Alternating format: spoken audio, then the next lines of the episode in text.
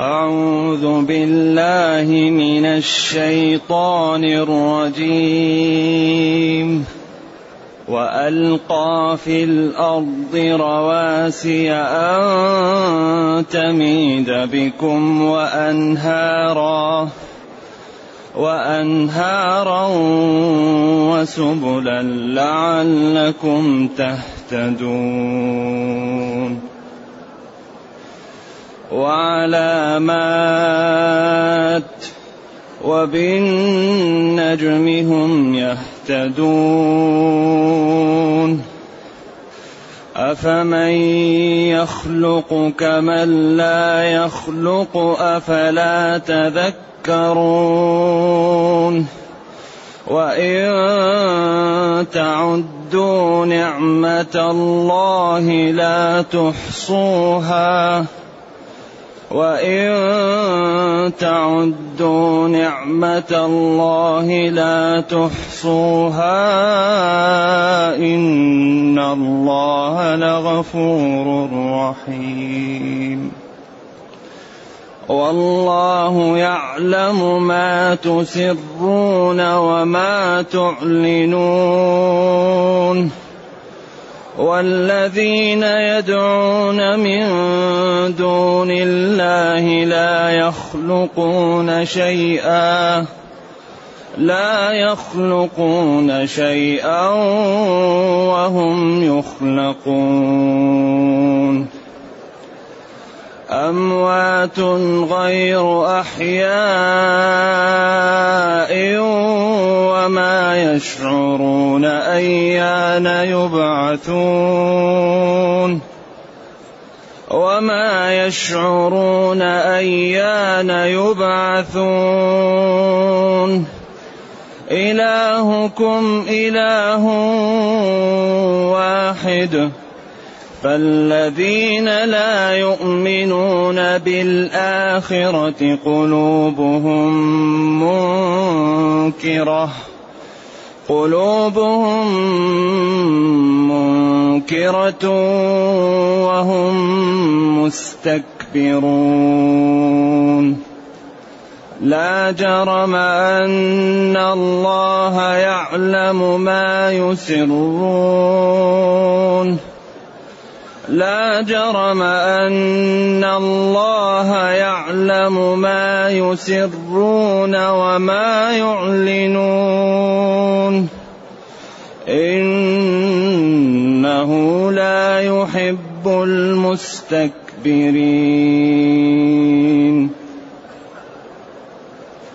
الحمد لله الذي أنزل إلينا أشمل الكتاب وأرسل إلينا أفضل الرسل وجعلنا خير أمة أخرجت للناس.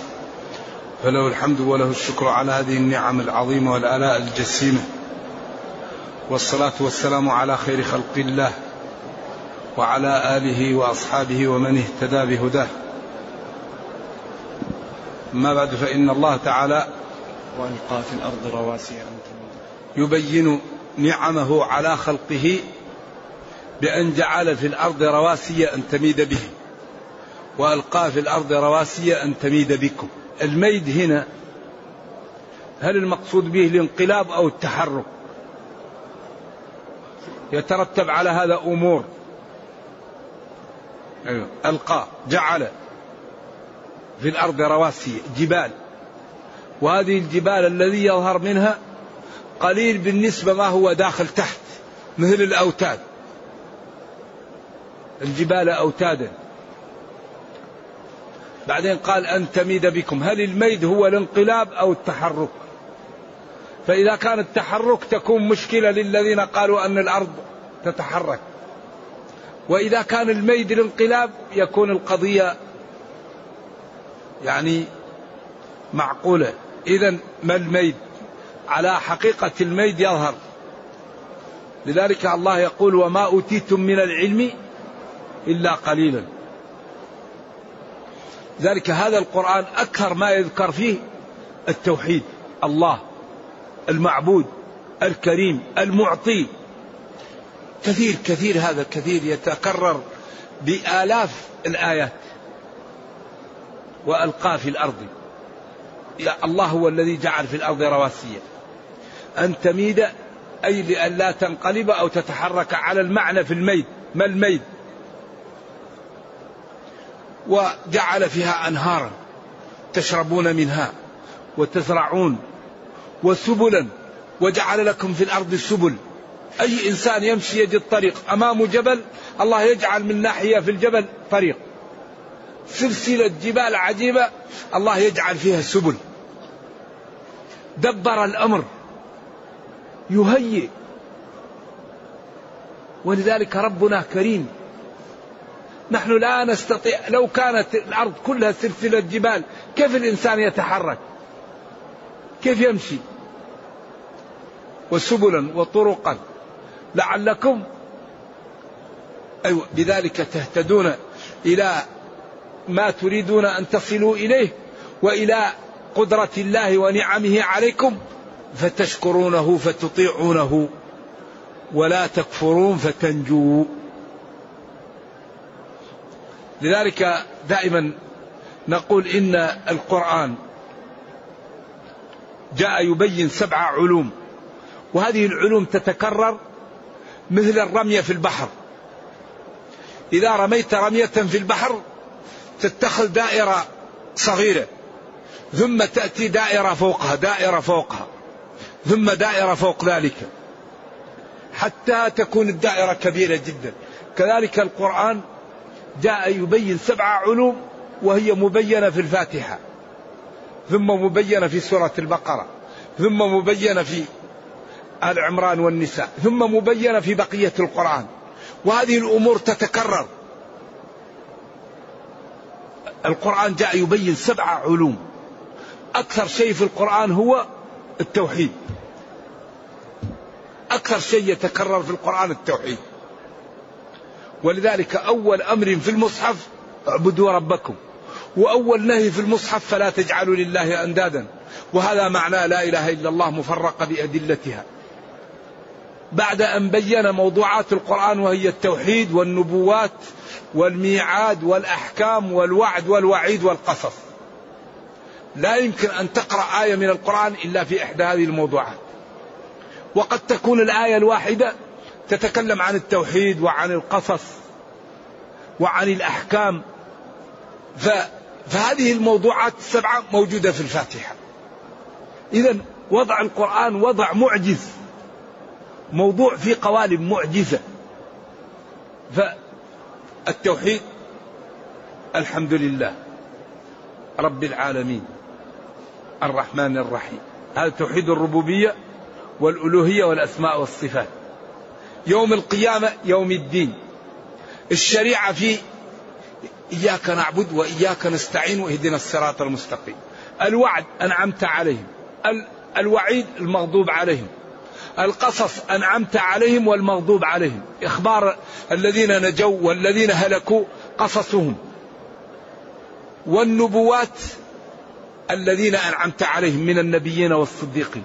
إذا موضوعات القرآن السبعة مشار إليها في الفاتحة. ثم مشروحة في البقرة.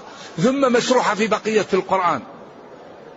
وقد قلنا أن الذي يريد أن يفسر القرآن ينبغي أن يهتم بسبع نقاط فإنها معينة له على فهم القرآن وعلى أن يستفيد أكثر فائدة من هذا الكتاب. أول شيء يحتاجه من يريد أن يفسر القرآن أن يعلم مفردات القرآن. هذا رقم واحد. المفردات. قال تعالى تالله تفتأ تذكر يوسف حتى تكون حرضا. ما معنى الحرض؟ وقال لا يرقبون في مؤمن إلا ما معنى الإل وقال ومن يهاجر في سبيل الله يجد في الأرض مراغما. ما معنى المراغم؟ إذا رقم واحد للمفسر يهتم به مفردات القرآن. رقم اثنين أن يتعلم النحو والصرف إلا أن يعفون أو يعفو. لا تضار والدة والدة لا يمكن تعربها إلا إذا فكيت الإضغام في تضار. إذا رقم اثنين النحو والصرف. رقم ثلاثة البلاغة.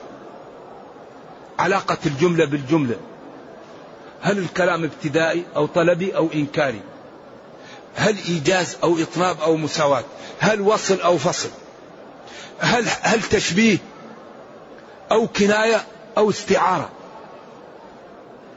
هل الكلام فيه تجوز أو ما فيه تجوز؟ الرقم الرابع سياق الآيات.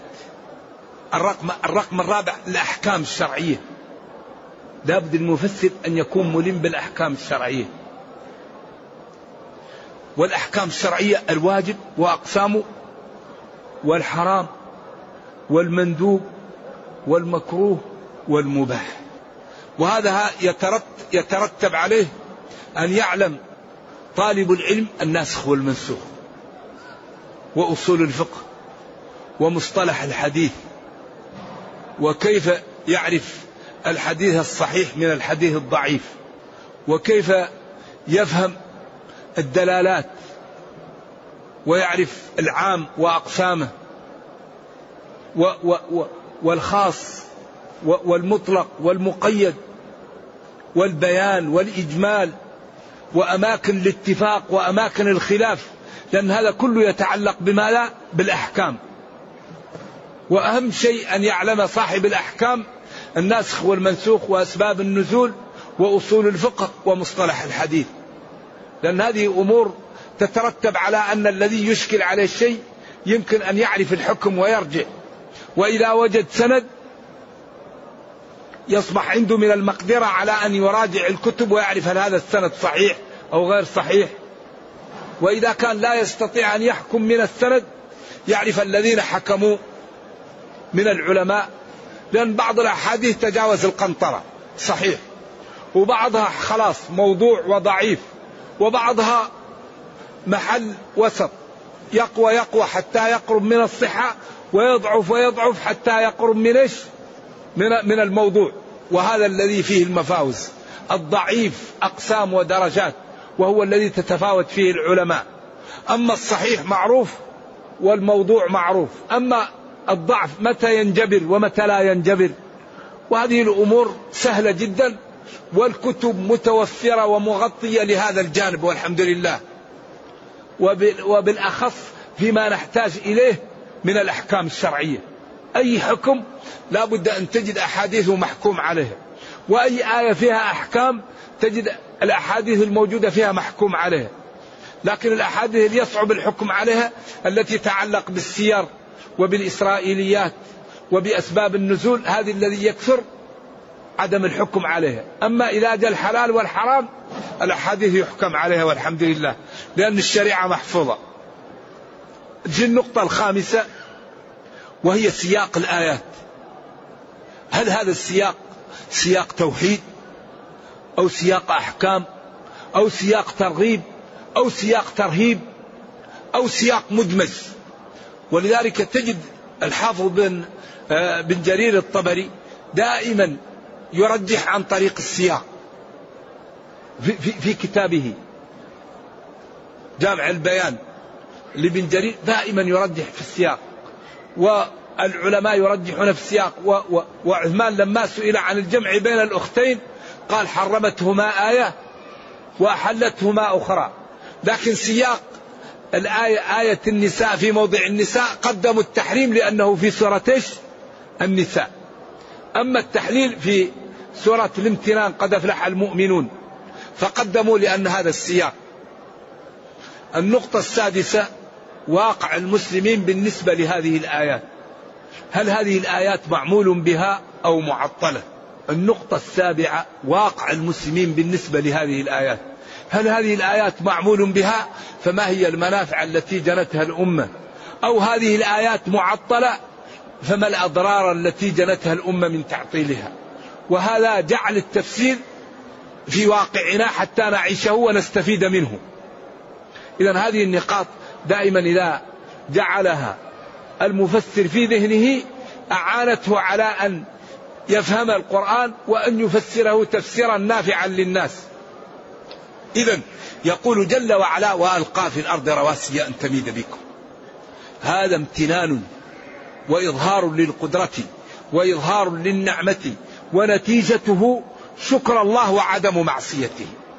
النتيجة أن يشكر الرب وأن لا يكفر. وأن يعلم هذه النعم فيعمل بمقتضاها. ألقى في الأرض رواسي. وإلا تنقلب الأرض ويكون الإنسان دائما مسكين يتقيأ ولا يمكن لأن الميد هو الذي يقع للإنسان من الدوار والدواخ فإذا لم يكن فيها رواسية يكون دائما الناس على الأرض مثلهم في السفن أو يصيبهم دوار ويصيبهم أيش؟ ميد وهو شبه دوخة وأنهار. تمشي تشربون منها وتزرعون. وسبلا وطرقا. لعلكم بذلك تهتدون إلى ما تريدون. فيكون ذلك سببا في شكركم. وفي نجاتكم. ثم قال وعلامات. وجعل لكم علامات. تستدلون بها في النهار من الجبال ومن المياه ومن التلال ومن الغابات ومن الطرق في النهار. إذا رأى قل هذا جبل كذا الطريق من هنا. هذا وادي كذا الطريق من هنا. وفي الليل وبالنجم هم يهتدون. في الليل لا ترى الجبال ولا ترى الطرق جعل لك النجوم. النجوم التي تهتدوا بها في ظلمات البر والبحر. قد فصلنا الآيات. إذا هذه نعم عظيمة يجب أن يشكر الرب عليها وأن يطاع وأن لا يكفر. وعلامات. وبالنجم هم يهتدون. بعدين قال أفمن يخلق كمن لا يخلق؟ أفمن يخلق كمن لا يخلق؟ الذي يوجد من النطفة الذي يقول لشيء كن فيكون كمن لا يستطيع أن أن ينفع نفسه ولا يضرها ولا يدفع عن نفسه؟ لا يستويان.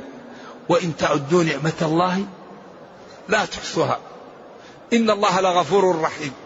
لأن هنا فتح باب للتوبة وللمغفرة. أما هناك في إبراهيم لأن هناك فيه ناس عملوا مشاكل. قال إن الإنسان لظلوم كفار. وهنا قال إن الله لغفور رحيم. فبادروا بالتوبة بادروا بالطاعة بادروا بالشكر بادروا بفتح صفحة جديدة. إن الله لغفور كثير المغفرة رحيم بخلقه. ولذلك جعل لكم الجبال وجعل لكم الطرق وجعل لكم الأنهار. وأعطاكم من كل ما سألتموه. إذا بادروا بالتوبة. وقال إن الإنسان لظلوم كفار. وقال إن الله لغفور رحيم. فليتب العبد وليشكر ربه وما أراده أعطاه له. إن الله لغفور. كثير المغفرة. رحيم بخلقه. لذلك الكافر المجرم كل الخلق من يرزقهم؟ أهل أهل الأرض من يرزقهم؟ من يحفظهم؟ من يعطيهم الصحة؟ من يعطيهم المال؟ الله. هو يغدق عليهم وهم يكفرون به. لا أحد أصبر على خلقه من الله. ولذلك الرحمن رحم جميع الخلق. ولكن خص المؤمنين برحمة خاصة. وكان بالمؤمنين رحيما. يرحم المؤمنين في الدنيا والأخرى لكن يرحم جميع الخلق في الدنيا. بعدين قال والله يعلم ما تسرون وما تعلنون. هنا النقطة. هنا لا نجاة إلا بالصدق. شوف نحن في الدنيا. كل واحد يأخذ من نفسه لنفسه. والله يعلم ما تسرون وما تعلنون. إذا ما الحل؟ الصدق. الاستقامة. لأن ما سررته الله يعلمه. وما أظهرته الله يعلمه. وما فكرت فيه الله يعلمه. وما أخلصت فيه الله يعلمه. وما رأيت فيه الله يعلمه. ما تسرون تعملونه في النهار أمام الناس. وما تخفون في بيوتكم في قلوبكم في خلوتكم. الله يعلم ذلك. وسيجازي كلا بعمله. إذا فالنجاة النجاة. الإخلاص. الإخلاص. الله يعلم ما تسرون وما تعلنون. إذا هو الجدير بأن يعبد. هو الجدير أن يطاع. أما الذين تدعون من دونه إيش؟ والذين يدعون وتدعون مخاطبة وغيبة. لا يخلقون شيئا وهم يخلقون. أموات أصنام غير أحياء كفار.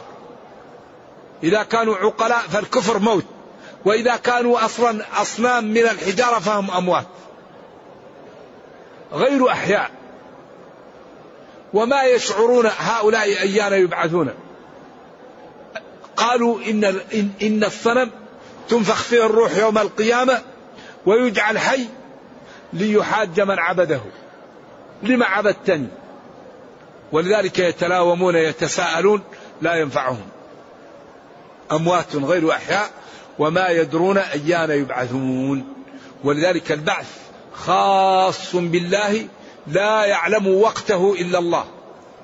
إن الله عنده علم الساعة وينزل الغيث ويعلم ما في الأرحام وما تدري نفس ما لا تكسب غدا وما تدري نفس. خمس لا يعلمها إلا الله. أما قضية الولد إذا كشف عليه بالآلة هذا ليس غيب. مثل واحد شق بطن الأم وراء الولد. لكن إذا كان الحمل له يوم واحد هل يعرف هل ذكر أو أنثى؟ ما يمكن. لكن الله يعلم ما زال في بطن في ظهر أمه وهو في صدر أمها ترائبها يعلم هذا ذكر أو أنثى. وحصى الجميع وكتبهم وموجود في كتاب. أما الذي يقول لك هذا لا يعلمونه لأنهم إذا كشفوا هذه آلة تكشف مثل الإنسان شق البطن. ما في الأرحام عند علق النطفة. عندما بداية الحمل لا يعلمه إلا الله. ولا يمكن يكشف. والذين يدعون من دون الله أو تدعون من دون الله لا يخلقون شيئا. عجز. لا يستطيعون شيء. والحال أنهم يخلقون أموات غير أحياء. وما يشعرون أيان يبعثون. إذا هل هذه صفته ينبغي أن يشرك به؟ وهل هذه صفته ينبغي أن يعبد؟ أين العقول؟ بعدين قال إلهكم إله واحد. معبودكم وخالقكم إله واحد. والذي لا يستحيل أن يكون في الكون إلا معبود واحد. لأن الله قال لو كان فيهما آلهة إلا الله لفسدتا. وقال ما اتخذ الله من ولد وما كان معه من إله إذا لذهب كل إله بما خلق ولا على بعضهم على بعض. سبحان الله عما يصفون. لذلك إلهكم إله واحد. المعبود بالحق هو الله. والذين لا يؤمنون بالآخرة قلوبهم منكرة. لا يؤمنون لا يصدقون. إلهكم إله واحد. فالذين تفريع. لا يؤمنون بالآخرة قلوبهم منكرة. فلعلة عدم إيمانهم قلوبهم منكرة لأن إلهنا إله واحد. والواقع أن إلهنا إله واحد. فلعلة عدم إيمانهم وكفرهم قلوبهم منكرة. سبب إنكارهم أنهم لم يؤمنوا عياذا بالله وقلوبهم محجوبة عن إيش؟ عن الخير. فالذين لا يؤمنون بالله قلوبهم منكرة وهم مستكبرون. لا يقبلون الحق ولا يلعنون له وإلا الحق أبلج لمن سمعه. حقا لا جرم. حقا أن الله يعلم ما يسرون وما يعلنون. يقينا أن الله يعلم ما يسرون وما يعلنون. إنه جل وعلا لا يحب المستكبرين المتكبرين عن طاعته المتكبرين على خلقه المتكبرين عن قبول الحق المتكبرين عن سماع ما ينفعهم ويوم القيامة يحشرون كالذر فلا يقام لهم وزن. قال فلا نقيم لهم يوم القيامة وزنا ما لهم وزن. ذلك جزاؤهم بأنهم كفروا بآياتنا. إن المتكبرين يحشرون يوم القيامة كالذر. فذلك لا يوجد شيء أخطر على المسلم من التكبر. لما لا يتكبر الإنسان؟ ما بداية خلقه. وما نهايته. وهو بين ذلك ما لا يحمل في بطنه. أين يكون التكبر؟ بأي حق يتكبر الإنسان؟ وهو خلق من ماء مهين. والآن كل واحد يحمل هذا البطن الكيس هذا. الله أعلم بحاله. وبقيته يكون جيفة يموت. وتأكله إيش؟ من أين يتكبر؟ لماذا لا يشكر ويخاف. ويعلم أن الله تعالى أعطاه على ضعفه وعلى قلة عمله. هذه النعم العظيمة فيشكر الله ويبتعد عن المعاصي ويطيع ربه لينجو. ولذلك لا يوجد أكرم من الإنسان إذا استقام ولا يوجد مثل الإنسان إذا انحرف. ثم رددناه أسفل سافلين إلا الذين آمنوا. وحملها الإنسان إنه كان ظلوما جهولا. ولقد كرمنا بني آدم. خلق لكم ما في الأرض جميعا. أنعم الإنسان إذا استقام وأطاع طاع ربه وامتثل أوامره واجتنب نواهيه. أما إذا أعطاه الله هذا العقل وسخر له الكون فإذا كفر سينال عياذا بالله العقوبة الشديدة. والحقيقة لا عذر لنا بعد هذا البيان. هذا البيان وهذه الأدلة الواضحة لا عذر لنا بعدها. نرجو الله جل وعلا أن يرينا الحق حقا ويرزقنا اتباعه وأن يرينا الباطل باطلا ويرزقنا اجتنابه وأن لا يجعل الأمر ملتبسا علينا فنضل. سبحان ربك رب العزة عما يصفون وسلام على المرسلين والحمد لله رب العالمين. والسلام عليكم ورحمة الله وبركاته. يقول إنه وأن والده لم يحج عن نفسه وهو قد حج عن نفسه. نعم يجوز لك أن تحج عن أبيك إن كنت حججت عن نفسك. الأولى أن لا تحج عن غيرك إلا بعد أن تقيم الحج عن نفسك. فإذا حججت عن نفسك وأردت أن تحج عن والدك فلك ذلك. وله الأجر ولك الأجر إن شاء الله. الله يحفظك. يقول تغيير المنكر بمراحله الثلاث هل هو على الترتيب أم هو على التخيير؟ لا على الترتيب. فليغيره بيده إن لم يستطع. فإن لم يستطع فبلسانه. فإن لم يستطع فبقلبه وذلك أضعف الإيمان. هذه الدرجة صاحبها إيمان غير قوي. نعم. يقول عنده نقود في البنك في القاهرة في مصر. ويقولون إن الفائدة حرام وليس له طريقة لحفظ ماله إلا ذلك. فماذا أفعل؟ هذه مشكلة. هذا مال نجس. تخليه لهؤلاء يستعينون به مشكلة. تعطيه للمسلمين هذا نجس. ما الذي تفعل فيه؟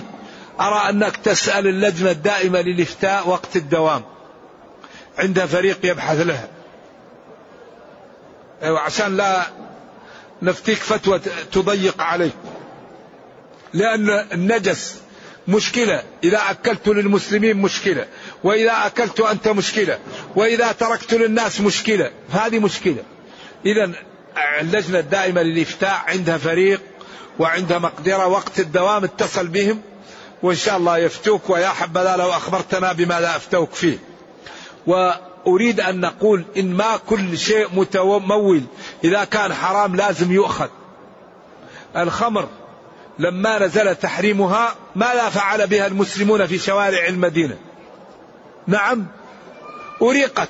هذه أموال كثيرة أريقت. ليش يريقونها؟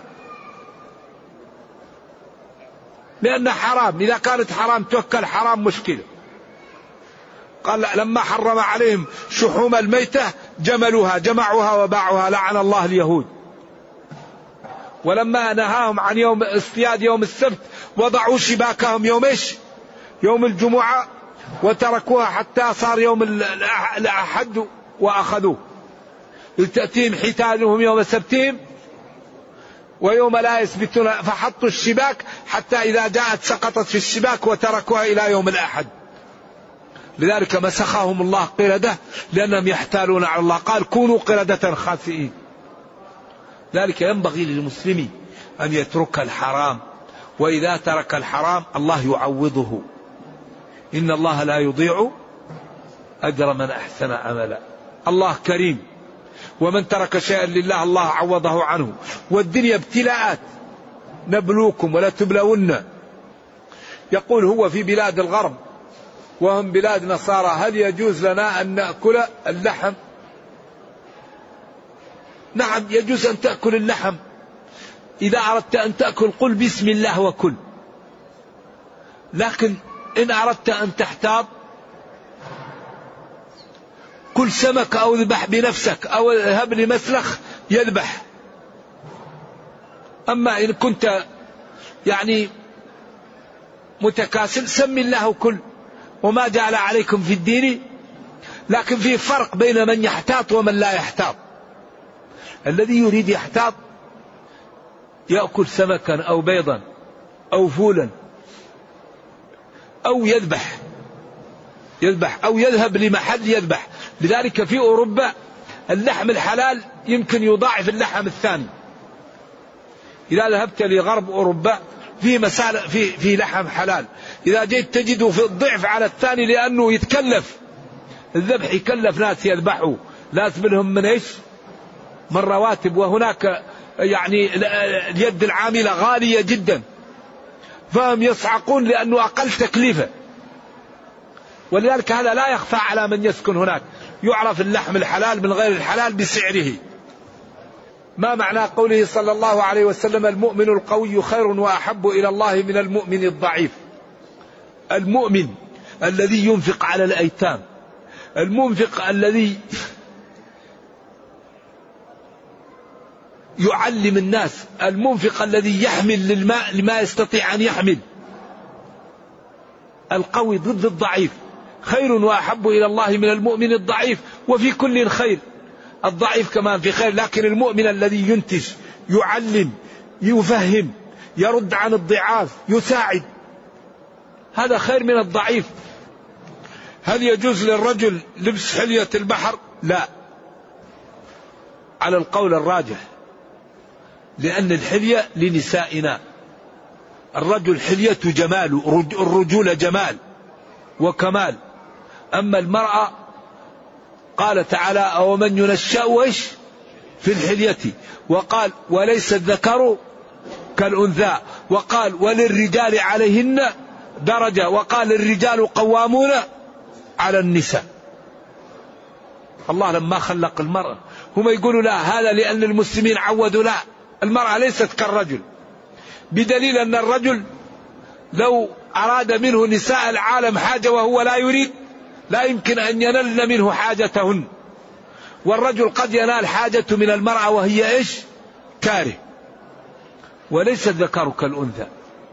ولكن المرأة أيضا فالصالحات قانتات حافظات للغيب والمرأة لها ذمة ولها دين ولها عقل ومن يعمل من الصالحات من ذكر أو أنثى إن المسلمين والمسلمات. ولكن كل العالم يضع على في عيون المرأة الكحل وعلى شفايفها الألوان وفي آذانها الأقراط ولا يفعل هذا بالرجال. ليش ما يفعلوه بالرجال؟ لا يفعله من الرجال إلا المريض. لأن الرجولة كمال والأنوثة ضعف. هذا هكذا. نرجو الله لنا ولكم التوفيق. إيه. ما لا تنصح من كتب التفسير التي نقراها. يعني البغوي تفسير البغوي وتفسير الحافظ بن كثير. يقول ذكرت أن أول علم في القرآن هو التوحيد والأمر به فلماذا نرى جماعات تهون من علم التوحيد ويقولون إنه سبب تنفير الناس؟ هذا ما يقول مسلم أن التوحيد سبب تنفير الناس. التوحيد سبب توحيد الناس. التوحيد سبب استنارة الناس. التوحيد سبب نجاة الناس. أبدا. ما يقول مسلم إن التوحيد سبب تنفير الناس يا أخي. اعبدوا ربكم وما من إله إلا إله واحد. وأبو طالب لما كان في نقطة الصفر قال له نبينا صلى الله عليه وسلم يا عم قل لا إله إلا الله كلمة نحاج لك بها عند الله ومن كان آخر كلامه لا إله إلا الله دخل الجنة.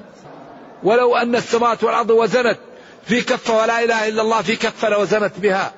بعدين يقول هنا فالصوفية والجهمية والقدرية إخوة ويعذر بعضنا بعضا فيما اختلفنا فيه. يعذر بعضنا بعضا فيما اختلفنا فيه مما يتحمله الدليل. قال ثلاثة قروء أطهار. قلت أنت حيض نعذرك لأن هذا فيه دليل وهذا دليل. قلت لا أن يعفونا أو يعفو الذي بيده عقدة النكاح. قلت الولي أو الزوج نعذرك. قلت ومتعوهن على المسيع قدره. الأمر للوجوب أو للسنة نعذرك. أما تقول قول ما عليه دليل كيف نعذرك؟ تقول قول يخالف الإجماع أو الكتاب والسنة؟ لا ما في عذر. فإن تنازعتم في شيء فردوه إلى الله والرسول. لإخوان الطريق واضحة وينبغي لنا أن نتبع ديننا. الله يقول اتبعوا ما أنزل إليكم. ويقول نبينا تركت فيكم ما إن تمسكتم به لن تضلوا بعدي. كتاب الله وسنتي. ويقول فإن تنازعتم في شيء فردوه إلى الله والرسول. فالأمور واضحة والأمر أبلج واضح. فينبغي لنا أن ننصف يقول عنده والد ومعه سكر ولا يستمسك من البول إذا أذن لذان يتوضأ ومعلش بعد ذلك. صاحب السلس وهذا لا يعرفه إلا الطبيب الذي لا يمكن أن يمسك الأذى عنه بول أو غائط. هذا إذا أذن لذان يتوضأ. كل يتوضأ لكل صلاة إن استطاع. وبعد دخول الوقت يتوضأ ويصلي وما عنده مشكلة. هل يجوز إعطاء الشاب الذي يريد الزواج من الزكاة؟ نعم إذا كان فقيرا. الزكاة للفقراء. ثمانية أصناف.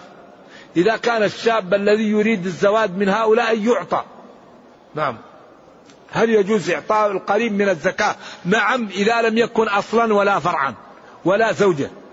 لا تعطى الزكاة للأبناء وإن سفلوا ولا للآباء وإن بعدوا. ولا للزوجة وتعطى الزكاة للأقارب الآخرين. نعم. هل الإيمان هو التصديق فقط أو التصديق والإقرار؟ فالكفار مصدقون بوجود الله لكن لا يقروا بوجوده. أفيدنا الإيمان يتكون من ثلاثة أركان. قول باللسان واعتقاد بالقلب بالجنان وعمل بالجوارح. هذا الإسلام. وإذا تليت عليهم آياته زادتهم إيمانا. وما كان الله ليضيع إيمانكم صلاتكم على جهة بيت المقدس. فالإيمان قول باللسان لا إله إلا الله واعتقاد بالقلب أنه لا معبود بحق إلا الله وقيام بالأعمال الصلاة وصوم وزكاة واستغفار. هذا هو الإيمان. نعم. كيف تنال التقوى؟ تنال التقوى بترك المعاصي وبعمل الطاعات وبسؤال الله تعالى ذلك وبصحبة الأخيار. نعم. الإنسان يصحب الأخيار ويكثر من طاعة الله ويبتعد عن المعاصي ويسأل الله. نعم. وأكثر ما يسبب التقوى هو البعد عن عن عن إيش؟ عن عن الشبه. لأن الشبه هي التي تظلم القلب. نعم. يقول كيف نستطيع أن ننصح وننكر على من يخالف الكتاب والسنة؟ مثل الإسبال واللحى مثلا. إذا كانوا كبار سن أو نشارك في الإثم الذي ينكر بقلبه يسلم. وأنا أقول لنفسي وإخواني ينبغي للمسلم أن ينهى نفسه عن هواها ونهى النفس عن الهوى والجنة لها ثمن. والله يقول ألف لام ميم حسب الناس أن يتركوا أن يقولوا آمنا وهم لا يفتنون. وإذا سخر منك الناس على قصر ثوبك أو على طول لحيتك قل لهم امنعوني من الموت. قل لهم أنتم الآن تسخروا مني وأنا عبد لمن؟ عبد لله. سنوضع في القبر. طيب ماذا نعمل؟ وهذه معصية. وهذا مخالفة. وهذا خلاف الأولى. الذي يريد أن يسخر مني أو يحتقرني. قل له أمنعني من الموت. أمنعني من عذاب القبر يا أخي. إذا الإنسان يريد أن ينجو بنفسه. النجاة النجاة. فلذلك الذي يطيع الله ينجيه ويرضي عنه الناس. من, من التمس رضا الله بسخط الناس رضي الله عنه وأرضى عليه الناس. ومن التمس رضا الناس بسخط الله سخط الله عليه وأسخط عليه الناس. لذلك ينبغي للمسلم أن يتقي الله ويطيع الله وينبغي أيضا للداعيه أن يرفق بإخوانه. فإذا دعا يدعو برفق ولا يعنف ولا يزدري إخوانه. كم من إنسان يظهر إنه بأمر وهو يكون في قلبه وفي بيته داعية ومصلح ولا يريد أن يظهر. بعض الناس يمكن يختفي. لا يريد أن يظهر لكن الحقيقة المسلمون مكلفون بما يظهر ولذلك ينبغي للمسلم أن يظهر دين الله ولا يهمه في الناس أن يستقيم ولا يهمه في الناس ويكون العمل بينه وبين الله بس يكفي هذا. نعم. يقال إن فوائد البنوك لو توضع في بعض مرافق المسلمين كالحمامات والطرق لا الحمامات هي يحتاج إليها والطرق يحتاج إليها. ينبغي أن تفعل بشيء حلال. هذه أمور يحتاجها المسلمين لا تعمل بالحرام. على كل حال نرجو الله التوفيق. ما هي الخمسة التي لا يعلمها إلا الله؟ الساعة والمطر وما في الأرحام والمكان الذي يموت فيه الإنسان والوقت الذي يموت فيه. إن الله عنده علم الساعة وينزل الليث ويعلم ما في الأرحام وما تدري نفس ما لا تكسب غدا وما تدري نفس خمس لا يعلمهن إلا الله.